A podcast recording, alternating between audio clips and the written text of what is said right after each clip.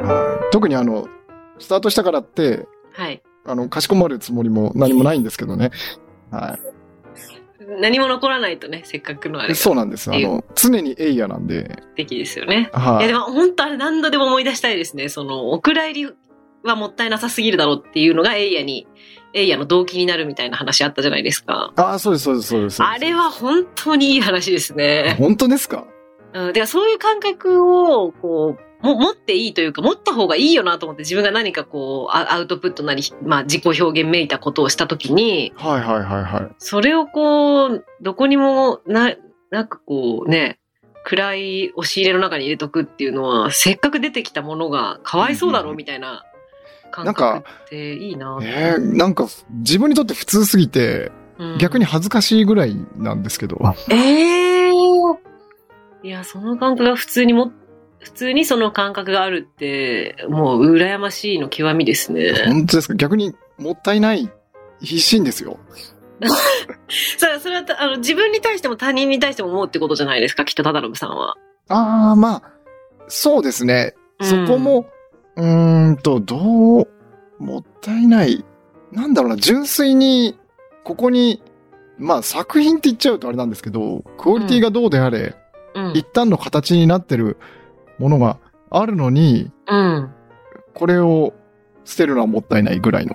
うんうんうんうん。うん。あるものわざわざまあ、まあ、ゴミ箱に入れるわけじゃないけど、ちょっとそういう感じっていうことですよそうそうね。そううん。だからあの、貝原雄さんがこう、こんなのダメだってこう捨てたりしてるじゃないですか。あれわかんないんですけど。わかんないですけど。想像で言ってますけど。うん。例えば職人とかが、こう何かを作って、こんなのはダメだってこう、割ったりとか、はいはいはい。勝手なイメージですけど、うんあれ僕にとっては全然ありえないんですよね。うん。なるほどな。なるほどな。ええもったいないっていう。うん。いや、いいですよ、それ。それで、は、はっきり、あ、田辺さんそういうのあ持ってるんだ、いいなって知ったの前回が初めてですからね。今までいろんな話してきましたけど。いやーでも個人的には、なんかみんな大なり小なりその感覚はあるもんじゃないのぐらいの感じではあるんですよね。まあ、僕にとって当たり前すぎてってことなのかもしれないんですけど、うん。うん。まあ一回終わ終わった時点というか、はかた塊になった、どんなにやわやわだとしても、内容としては、うんうんうんうん塊として、こう、ま、なった時点で、一個の、一個の完成じゃないか、それはっていうことですよね、多分、それって。い。ああ、そこの認識なのかな。完成っていう気持ちでもないんですよね。そうか、もの、一個のもの。なんて言うんだろう。完成、完成ではないんですよ。うん。完成の時もあるんですけど、こう、一個、えー、なんて言えばいいんだろう。途中経過だったりとか、うん。ただ、ただあるみたいな。かっこいいな、なんか。ただある。なんだろう、前、なんだろう、一番今、うん近いかなって思うのが前回、まとめさんが言ってもらった、せっかく無から何かを生み出したのに、これを捨てるのはもったいないみたいなことを言ってもらったと思うんですけど、うんうんうん。あの気持ちがなんか一番近いかもしれないですね。でもそんなかっこいいことじゃないんですよ。うん、まあでも存在してなかったものがな何か生まれたっていうことここに、なんか例え、ば、こう、なんか偶然の産物だったり、うん、別にそんなに、なんていうの極端な話、あの、気に入ってるわけでもないけど、なんかここにうんできたっていうと、うん、うん。ただそれを、あの、でも別に大したもんじゃないし、いいかって捨てるのがもったいないっていうような。うんうんうん。うん。だからそこにはもしかして自分にとってはそんなに、こう、あ、だからそこで自分の選球眼に自信がないってとこが出てくるのかな。自分にとってそんなでもないんだけど、案外見る人が見たら楽しい可能性もあるっちゃあるなっていう思いもありつつ、うんうんうんうん。でもその通りだと思います。すごい、あの、フラ、フラットですよね、そこに対して。私はそこに、が全然フラットじゃないから、こじらせてるから。なんか確かにそうですね。その思いの大小っていう意味で言えば、なんか、うん、すごい出すことに対してのハードルが下がってるのはありますね。うん、いいな、エイヤの、エイヤの壁が低いっていうね。で、実際なんかこう、やればやるほど、やっぱそんな見てないんだなっていうのが実感として出てくるんで。うんうんうんうん。自分が気にしてたりするだけなんだな、みたいな、はいはいはいはいね逆に、どうなんだろうな。実際に見られるようになった時に考えが変わってくるかもしれないですね。今思ってみたら。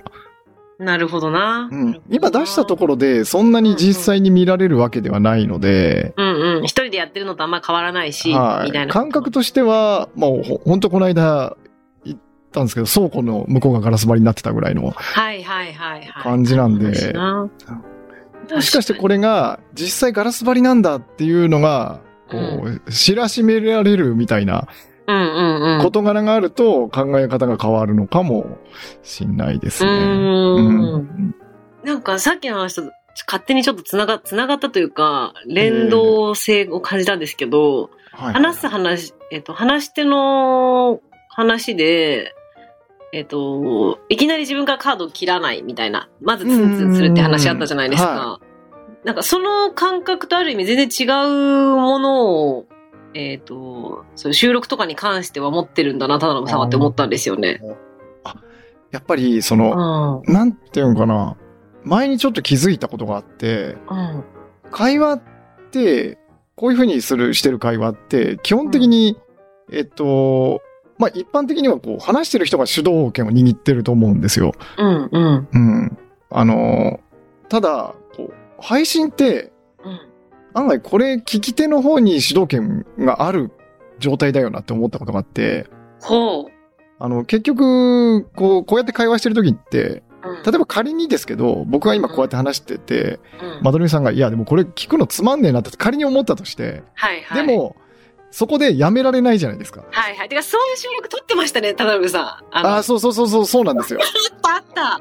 そうなんですよ。聞き手に主導権ってそういうことですよね。はい収録は、収録だであれば聞き手に主導権っていうのはね。で、実際にまどろみさんがつまんないと思ってるか思ってないかに関わらず、うん、そういう可能性があるから、今、退屈してないかなって話しながらも気にしちゃうんですよね。うんうん。いきなりブチって収録みたいに、ちょっと聞うそうそう聞くのやめようってできない。やめられないから。やめられないからね。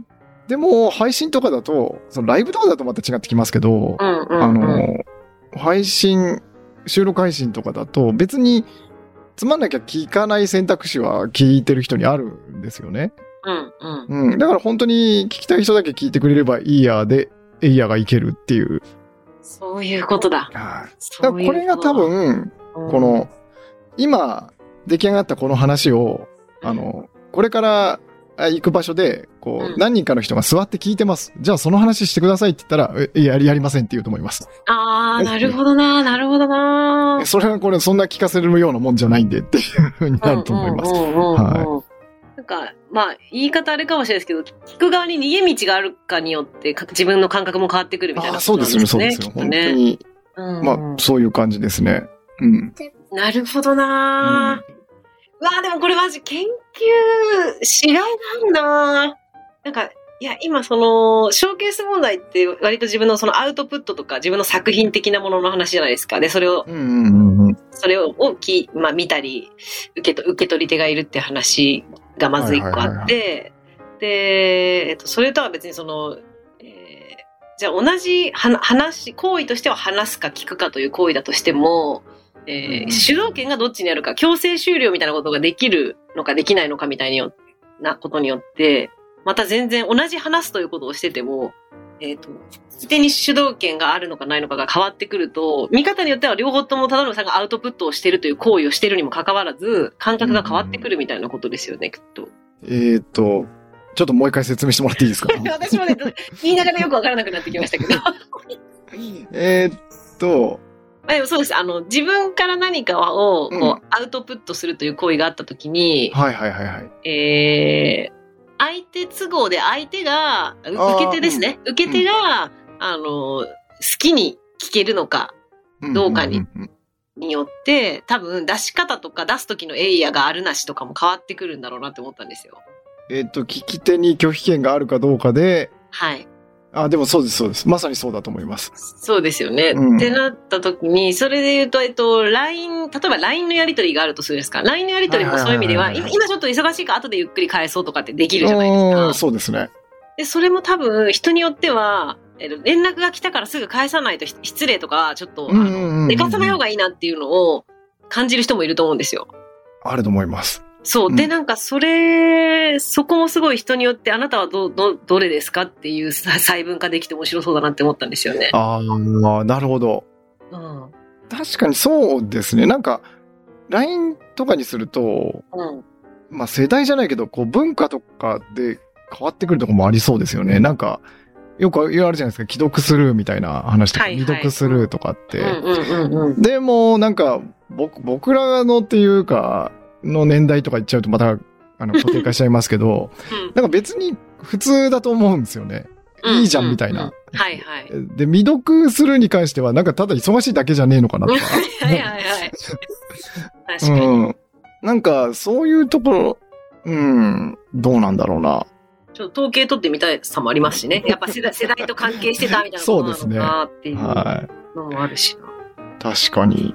うん。ねえ、どっから研究しようかな。でもすごい、なんかもう、研究者にとってはなんかもう、あ、もういっぱい出てきちゃった、どうしようみたいな興奮してるんですけど。今僕も、あれです、なんか、どっちらかってどうしようみたいになってますけど、畳みたい系としては。いや、私もこの間聞いてもらったこととも緩やかに繋がってるんですよ、私の中では。あ、本当ですか？うん、うまく、あの時まだ言語ができてなかった。ええ名前つかなかったやつですね。糸電話かそう。あ、そうそう。あの、あれも結局、今その LINE の例えを出したのも、繋がってるんですよ。そのも文字なのかどうかっていうところもああ、そっかそっかそっか、会。話なんですよ。文字情報のやり取り、コミュニケーションなんで。なので、あの、緩やかになんとなくこう、輪郭は見えてきた感じはします。す。なんかでも、文字かどうかっていうところについては、やっぱり、なんていうのかな、文字の方が情報が絞られる分。ちょっと感じ方変わるんだろうなっていう気はしますね。まあ前も同じようなことあれしたと思うんですけど、文字って、そのやっぱり情報量がぐんと絞られちゃってるじゃないですか。うんうん。文字だけになることによって。うんうん。そうすると、うん、なんだろう。想像する余地も広がるし、うん。みたいな。え、文字の方がです。文字の方が。文字の方がってことですね。うんうんうんうん。はいだから無意識に想像するしかないんですよね。うんうんで、今は、例えば絵文字とかがつくとだいぶ変わってくるんでしょうけど、うん。うん。あのーなんだろうな。例えば、どうしようかな。こう、今、今楽しいです、みたいな文字があったとして、うんうん本当に楽しいかどうかって結局、受け手側じゃないと、が想像するしかないじゃないですか。うんうん。まあ会話でもそうですけど、会話の時ってある程度なんか、あ、本当にこの人楽しいんだっていう風になんとなく分かったりもするけど、うん、確かに。文字って本当に、え、これただの絵面で言ってるだけなのか、うん。えっ、と、本当に楽しくて言ってるのかっていうのは、やっぱ分かんないと思うんですよね。その対面以上に。はい。確かに。そうなった時に、その受け取り手の、その想像の余地の方が大きいのかなっていうふうに思ったんですよね。その会話、普通に会話。話をやり取りしてる中でも。うんうんうんううん。ん。受け手の想像の余地か。なるほどなうんリアルタイム性みたいなところもありますよね。その文字情報でもチャットみたいにバーって会話。するときって、ちょっと、えっ、と、会話と似た要素も入ってくるじゃないですか。ちょっと息遣いとかもわかるというか。そうですね。その来るタイミングとかそういうことですよね。そうです、そうです。うん。このラリー感というか。そうです、そうです。ラリーでもうなんか、ずっとそこで会話してるっていうかもう、何分間会話するぐらい、チャットでやり取りをしてる時ってそうですよねある種の間みたいなのありますよね。そう、そう。なんか、パンと送って、そのさっきの楽しいで言えば、パーッと送っはいてすぐ楽しいですって来ると本当楽しいんだろうなってなるし、うんちょっと間が空いて帰ってくると、うん、これちょっと偽ってるみたいな。まあ、深読みしすぎかもしれないです。そうですね。そうですね。うん。なるほど。うん。まあそう、そういう、その研究は今どんな感じなんですか？うんとですね、あの後に思ったの、でも本当に、まああれ、もう、切る時も冒頭のあの、本当に固まってなさすぎる話聞いてもらったの恥ずかしいなって思ったんですけど、もう、え日にちが経てば経つほどさらに恥ずかしくなってて、ちょっと黒歴史みたいになってるんですけど。えいやいやいやいやいやいやいやいやいやいや。で、でも気づいたのは、えっ、と、さっきのその一番起点に、えっ、と、本のタイトル的な部分の大テーマがどこかっていうところで言ったことと一緒なんですけど、はい。人間にとっての、えっ、と、会話を通じた幸福感とは何かとか、うんうんうん。他者とこう、その交流することで、えっ、と、どういう満足値を得てるのかとか、その、そういう、まあ、もともとその幸福とは何かとかを、二十歳ぐらいから考えてる人間なので、なんか、その辺がまた気になるんですよ。まあ、脱線しちゃいけない。ちょっと、ちょっと、あの、やめましょう。脇に置きましょう。えそう、そう、そうなんですよね。その幸福とは何かっていう、いう中で多分私が幸福を感じやすいのが、うんうんうんすごく興味、興味深いとか楽しいって思える1対1の会話が好きなので、私が。はいはいはい。なので、あの、二十歳の頃は幸福とは何かぐらいもう、でかすぎるテーマだったのが、ええ今はその会話、人間で例えばすごく嫌なことがあったりしても、うんうんうんあの、まあ毎日なり一週間に何回かでもすごく心が満たされる会話、会話とかやりとりとかがあったら、はい。こうそれだけで結構生きていけるんじゃないかみたいな極端に言うと。んんん確かにそうだと思います。思っていて、まあ、お金とか、なんかこう、ご飯食べるとか、生命の維持に大事なこともあるけれども、うんうんうんそのうん。会話とか言葉のやりとりっていうもので、あの、結構、感覚的に思ってる以上に、心は人間は満たすことができるって思ってるんですよ。うんうんうんうん。なので、その会話っていうのは何かとか、どういう会話だと自分が満たされるかっていうのを、あの、みんな知っている方が生きていきやすくなるんじゃないかな、みたいな仮説があって、それがさっきの話して、聞き手のどういうバランスが気持ちがいいかとか、相性がいいかとかっていうのを細分化したいっていう欲求にもつながってるのかなって思ってるんですよね。ああ、なんかそれすごいいいですね。なんか、勝手に、勝手に今感じた印象だと、うんなんかこう会話が持ってる力はみんなが思ってる以上にでかいんじゃないかってことですよね。そういうことです。うんそういうことです、まだかさに。らそこの力をこう解明できると、こううんみんなの人生にとってこう、みんな有益に、そう。幸福にもなりやすくなるみたいな。そういうことです、まさに。これいいですね。綺麗に言ってください。まとめてくれたな いやいやいやいやいや。で、なんかこう、やっぱ気になるんですよね。ないかにしてまどろみさんはそういうことを考えるに至ったんだろうって。えそれが結構自分でも謎なんですよね。その幸福とは何か考え始めたきっかけってなんか明確にあるわけじゃないんですよね。なんかそもそもそこから、なんか、うんおかしいじゃないですかっていうとおかしいんですけど。え、わかります。言わんとしてることどういう人生を送ってくればだってそういう思いにいや、本当そう思います。なんかよっぽどね、苦しくて苦しくてとかってわかるけど、だって二十歳から幸福についてって、いや、どうしたってなるじゃないですか。それすごい思ってましたね。自分でもなんでだろうと思うんですけど、でもなんか時代に移り変わってる、その資本主義から移り変わってる過渡期みたいなのを、なんかわかんないんですけど、すごい肌感として感じていて、えっ、と、大量生産、大量消費の時代が終わって、うん。えっと、このまま、あの、いろんな企業が、あの、どんどんどんどんいろんな商品とかを生み出し続けても、そんなに人間の一定の幸福値は多分そんなにか変わらないそうだっていうのは、なんか学生時代の自分でも想像がついたので、すごいですね。なんかそうなった時にじゃあ人類は何を求めて、それこそ何にお金を払うのかとか、何をしたらじゃあさらなる幸福を感じるのかだろうかっていう、そっち方向に絶対行くに決まってるじゃんみたいなことをすごい謎に思ってたんで働いたこともないのに。ええー、すごい。物で満足するはずないじゃん、この後の、この後生きていく人間たちがっていうのをすごい思ってたんですよね、多分。ああ。なんか、最近どっか似たような話を聞きましたね。なん、何のあれだったのかな？まあ、何のかの本、何らかの本にあったんですけど、うん。結局、なんだったっけな？お金を稼ぐとかそういう話だったのかな？企業の、企業が何を目的としてるかとかそういう話だったのかな？いずれにしても、うん。その、今まではさっき言われたように大量消費とか物を作って、こう便利だったりとか、うん。えっと、そういうものを作れば売れたりとか、うん。その、買う側も便利だったりするものを求めていたんだけれども、今もう便利は飽和してると。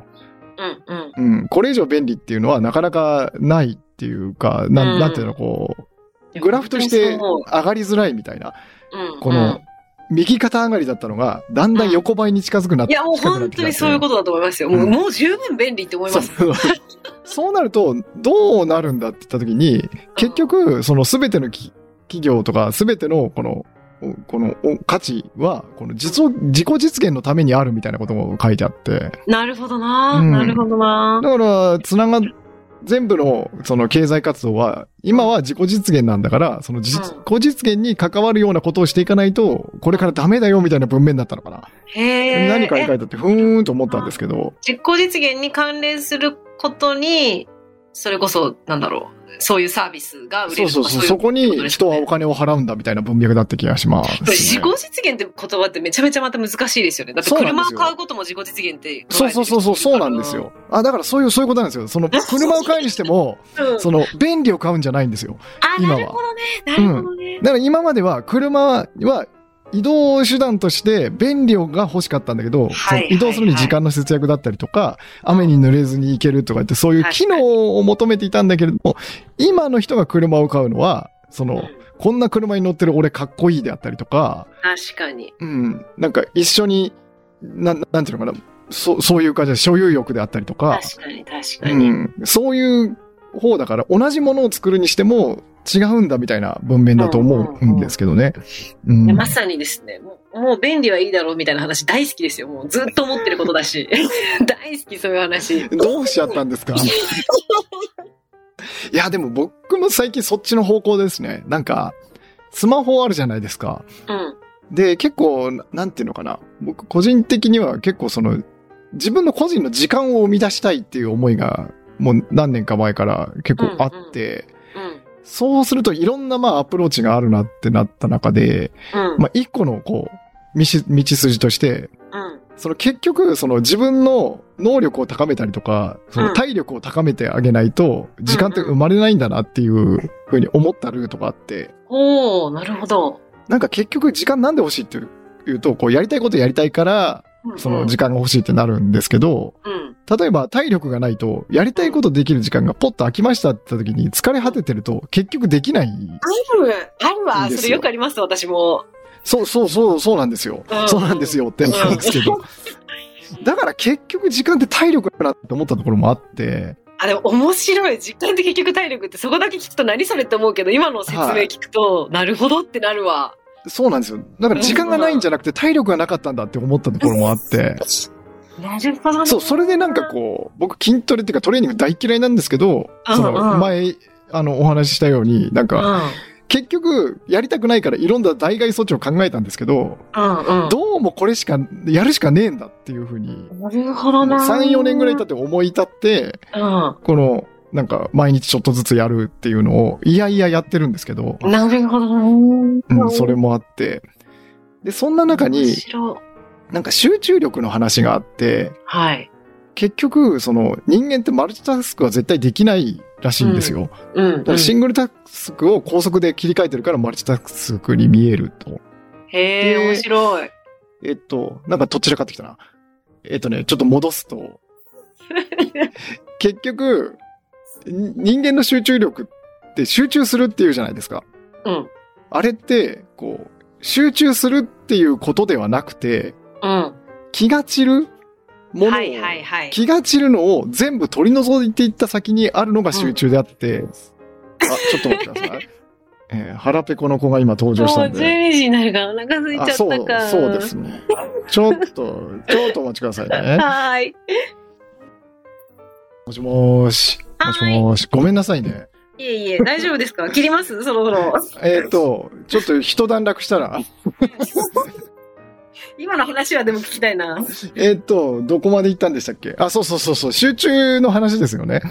そう。あ、えっと、気がちはいはいはい。が全部、そう、除外されたら集中状態になるみたいな。そうそう、そういう研究があるよみたいなのを最近、あの、どっかで見て、うんうん。なんかすごい納得したんですよね。うん、だから集中しようとしてもできるもんではなくて、うん。気が散る存在を全部取り除かないといけないっていうアプローチだったんだっていうふうに、へえ、なるほどな。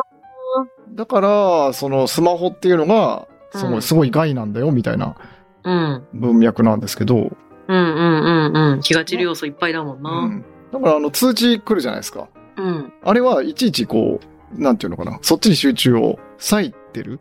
うん。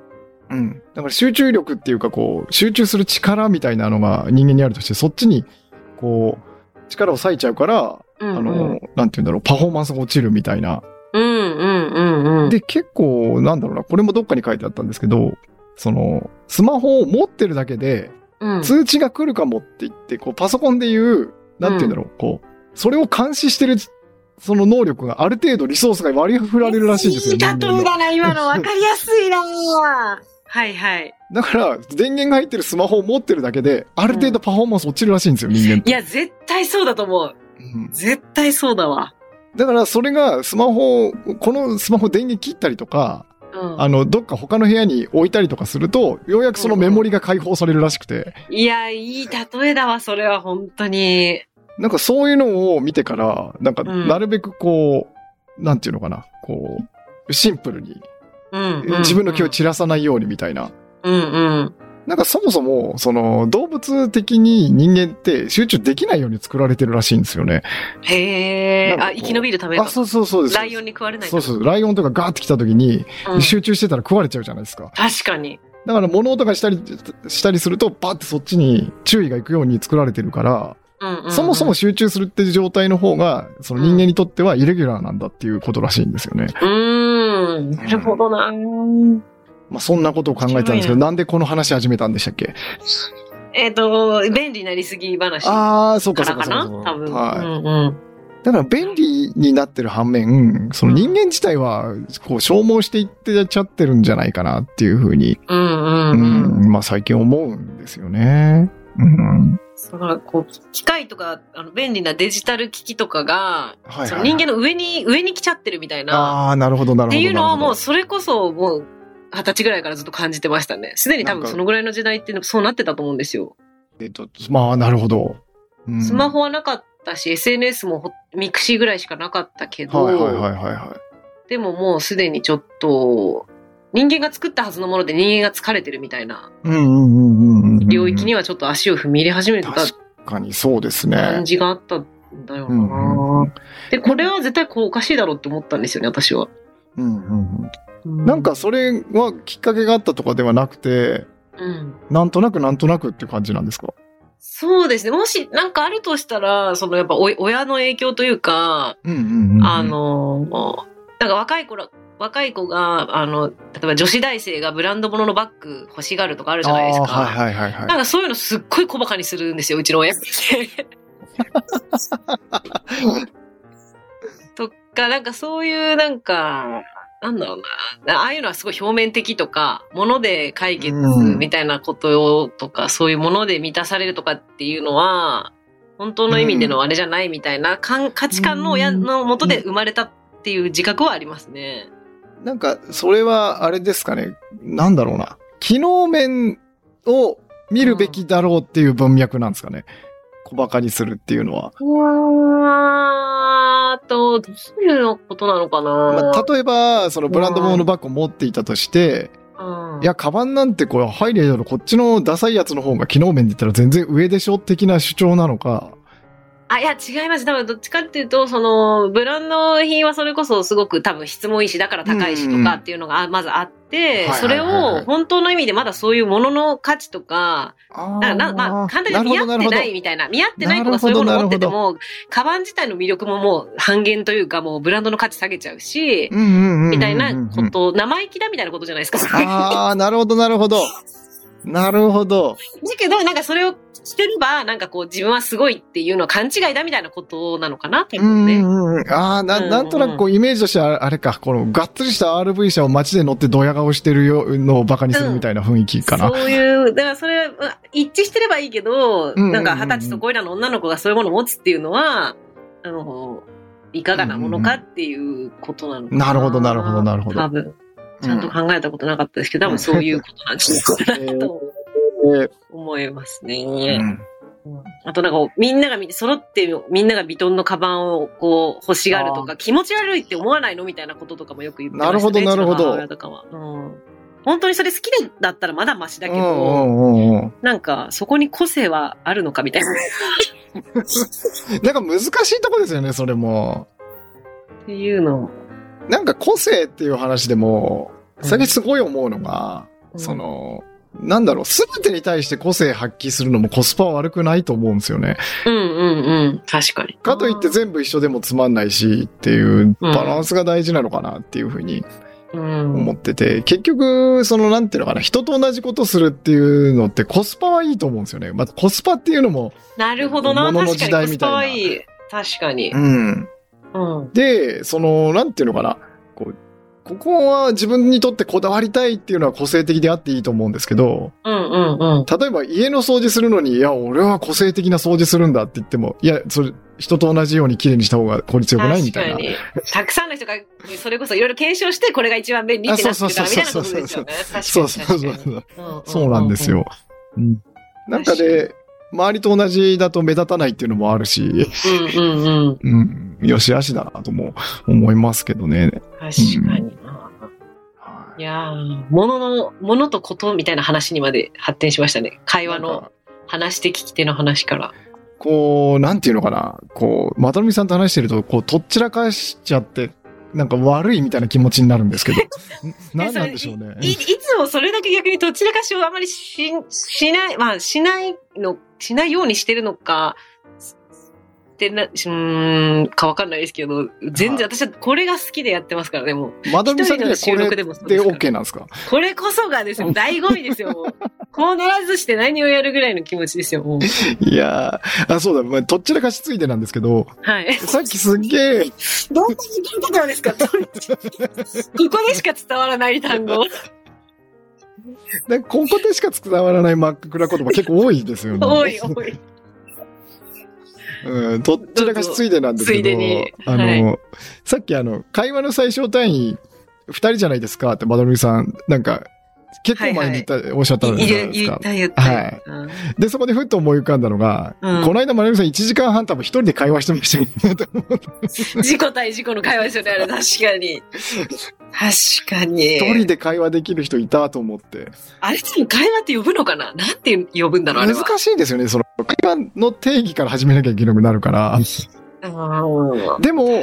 なんだろう。僕あれ聞いてて思ったのが、その、声に出して考えるのと、うん。うん。その黙って考え込むのってやっぱ結果変わるんだろうなって思ったんですよね。絶対違いますね、それは。ですよね。絶対違う。だからやっぱ言葉っていう形に、まあ形はないけど、その、整えることによって、やっぱりうんなんか見えてくるものだったりとか、そういうのって変わるんだなって思ったんですよね。あノートに書くってことと極めて近いと思いますよ。あー声に出して確かに確かにそうだと思いますんノノート術とかの、とりあえず頭の中にあるもの全部ひっくり返出し、ん？ひっくり返してだ書いてみろみたいなやつって、それって頭の中だけで考えるのと違う何かが見えるからっていうのと、あれの単純にもう肉声バージョンっていうだけだと思いますよね、ああ、なるほどなるほど。うんだからある種の会話の気がするんですよね。なんか、例えば、うん。こう、話してて、出てきたワードって多分、その、頭の中で考えてるだけだと、その、うんワードにならずに消えてった可能性あると思うんですよね。確かに、確かに。で、その出てきたワードを自分で見てっていうか反数して、次のなんか思考が生まれてくるみたいなうんうん。ことってあると思うし、なんか、うんうん自分でも話しながら、思っ、自分でも思ってなかった方向に話が転がっていくときってそういうことなんで、そういう時なんでうううん確かに。うん。これもある種の会話なのかなと思ったんですよね。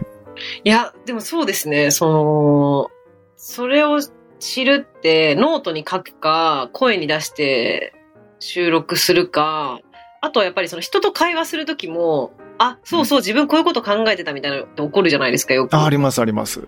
それ、でもどれもある意味での自己対話ですよね。他者がいても、存在してもというか。例えば、その、、あの、よく言われる壁打ちってやつあるじゃないですか。はいはい。うん。で、その壁打ちって言われる会話って、相手がいるけど、あれって一人でその会話してるっていうこととほぼ一緒だと思うんですよね。確かに、確かうに。ん。結局、その、壁打ちの会話が上手い人って、その、相手が考えをまとめようとしてることをなんかこう、うまく言語化して、パッて返してあげて、そうするとまた相手が考えてみたいなことをやるわけじゃないですか。うんうんううん。ん。なんかそういう会話もありだったら一人で会話っていうのもあるのかなって思ったんですよね。確かに。あの、ボイスメモでし自分の声、あの、声に出して考えてみるのと収録とは違う話につなつながりますね。えーまたショーケースに帰っていくっていう。ショーケース持ってきた。えー確かにな。うんでもやっと見たことあるって言ってましたよね。あまりそんなに長く喋れなかったって言ってましたそうなんです。よ。結局、うん。なんか、次が続かないっていうか、うん、結局黙ってても誰も困らないっていうところなんですよね。なるほどな。そう収録だってそうなんだだけど考えてみれば。うんうん。こ言葉をとりあえず置こうみたいなのが、勝手に働く、働きやすいってことか、収録。そうです。収録だと何か話さないと収録にならないわけじゃないですか。うんうんうんうん。だから、なんか強引に言語化するんだけど、うんうん自分でただボイスメモだと、うん。黙ってても誰も困らないから、その強引に言語化しようっていう、その気持ちが働きづらいみたいなうんうんうんうん。確かに。強引な言語化っていい言葉ですね。いいなぁ強引な言語化って面白いな。いや、はいワード出てきすぎちゃって。本当ですね。てか最初、ね前半、そうだ、収録してなかったんですもんね。聞き返したいなぁ今日のい会話。これ、あれですね。やっぱ念のために、やっぱ収録ボタン押してみるの重要っすね。え重要ですね。やっぱりタイトル通りね、田辺さんの。そうなんですよ。そうだ、押してみないとダメですね。とって1時間半あって、俺ちょっとびっくりしました。やべえ、収録ボタン押してねえって。名前に偽りあったって。本当だ。収録ボタン押し損ねたみたいな。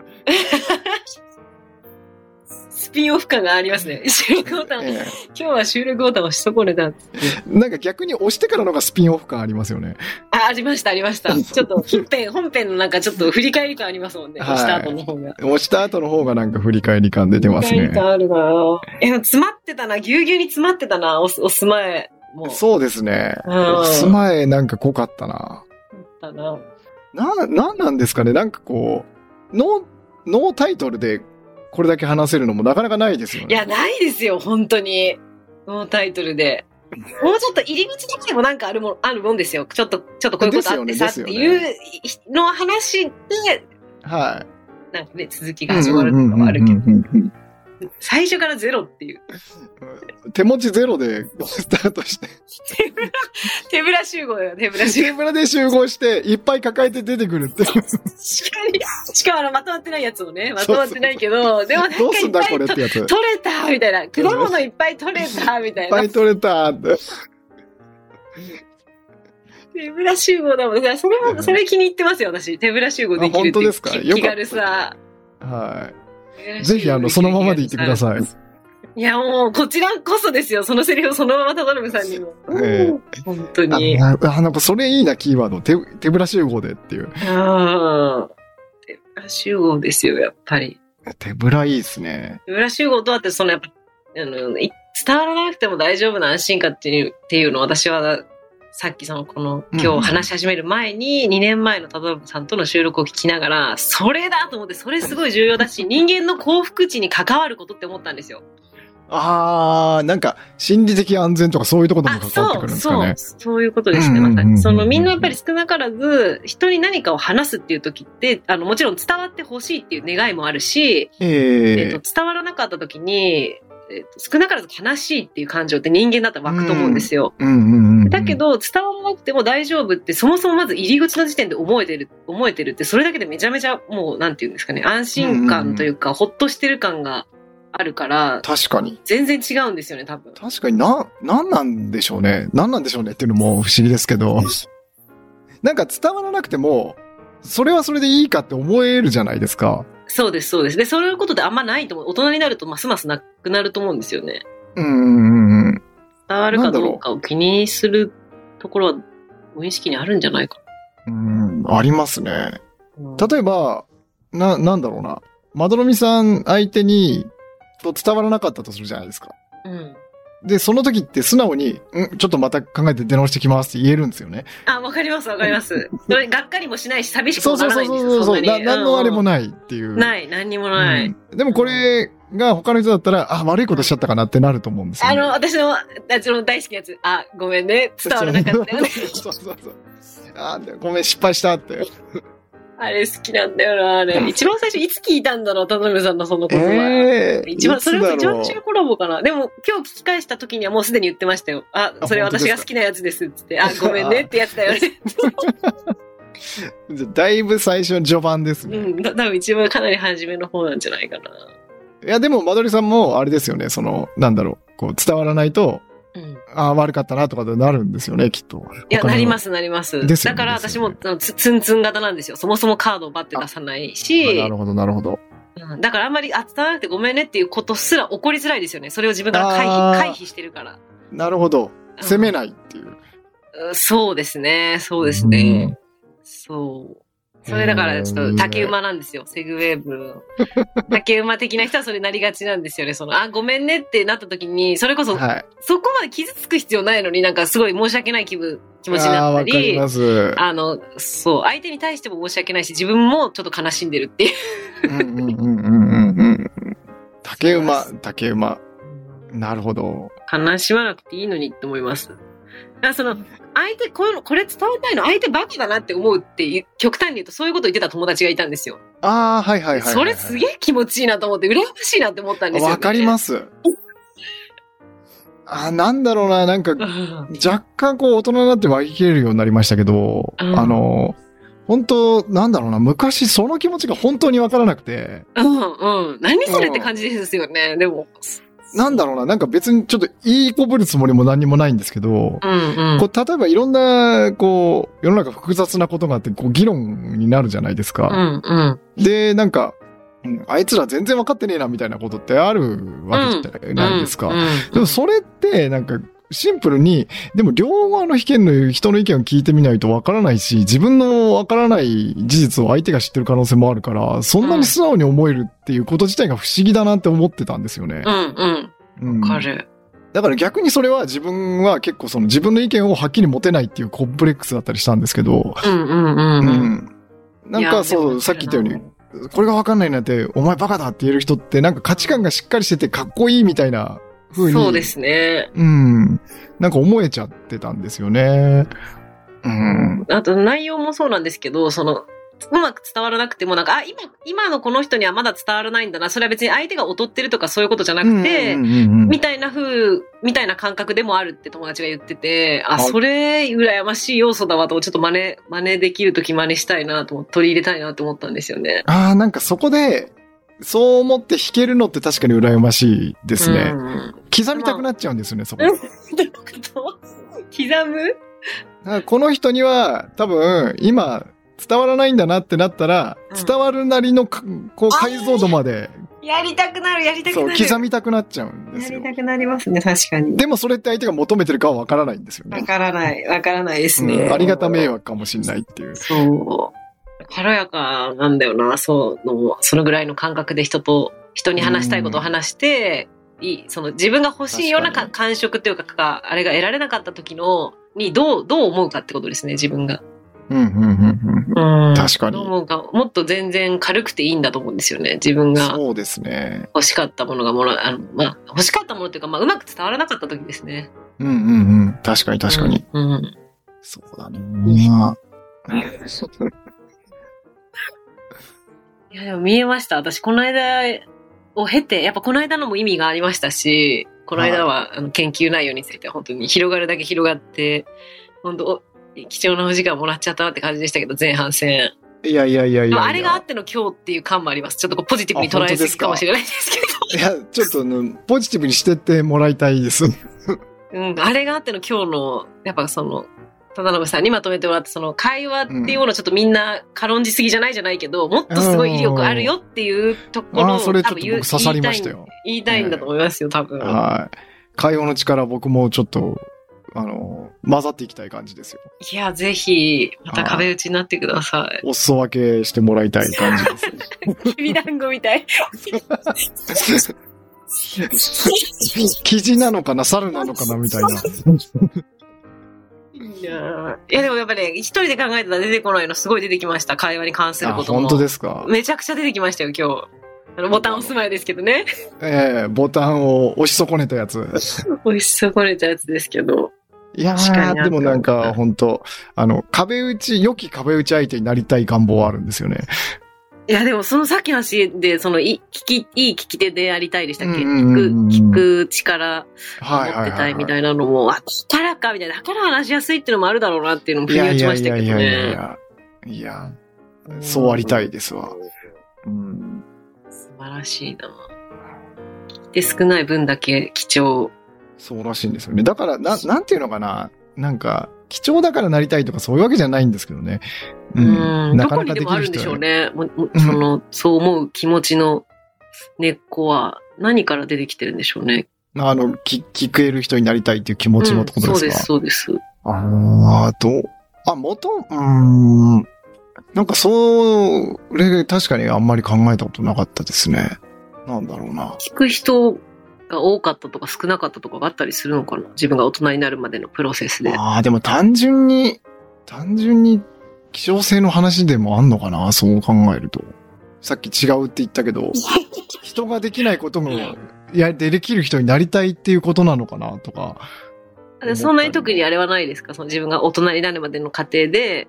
なんか、例えば話す人がう、話すのが上手いなって感じることが多、この人話す人が上手いなって感じることが多いとか、あった。うん。あ おしまいにしなきゃ。ら、お昼にしますか？おしまいにしましょう。12時を回ったところで。ですえー、まどろみさんもお昼にしてもらっていいですか、はい、そうします。私もご飯食べますいませんね、いつもす。い。えいえ、もう。でも、はいはい。わかりました。一名さんお待ちで。えーこういうことでもないと終わらないような気がしてきたんで。いや、本当にそう思います。いい、ええいい、あの、Q、Q が出ましたよ。一名様の。タイムキーパーいた。一応12時までって言ってましたもんね。そうで、あ、そうだった、そうだった。はい。それで20神の声が分押してるから。うんいやー、また話しましょう。ええぜひぜひ、はい。また、あの、誘いますんで。はい。ありがとうございます、いつも。ちょっと一旦じゃあこれ収録止めますね。はーい。はーい。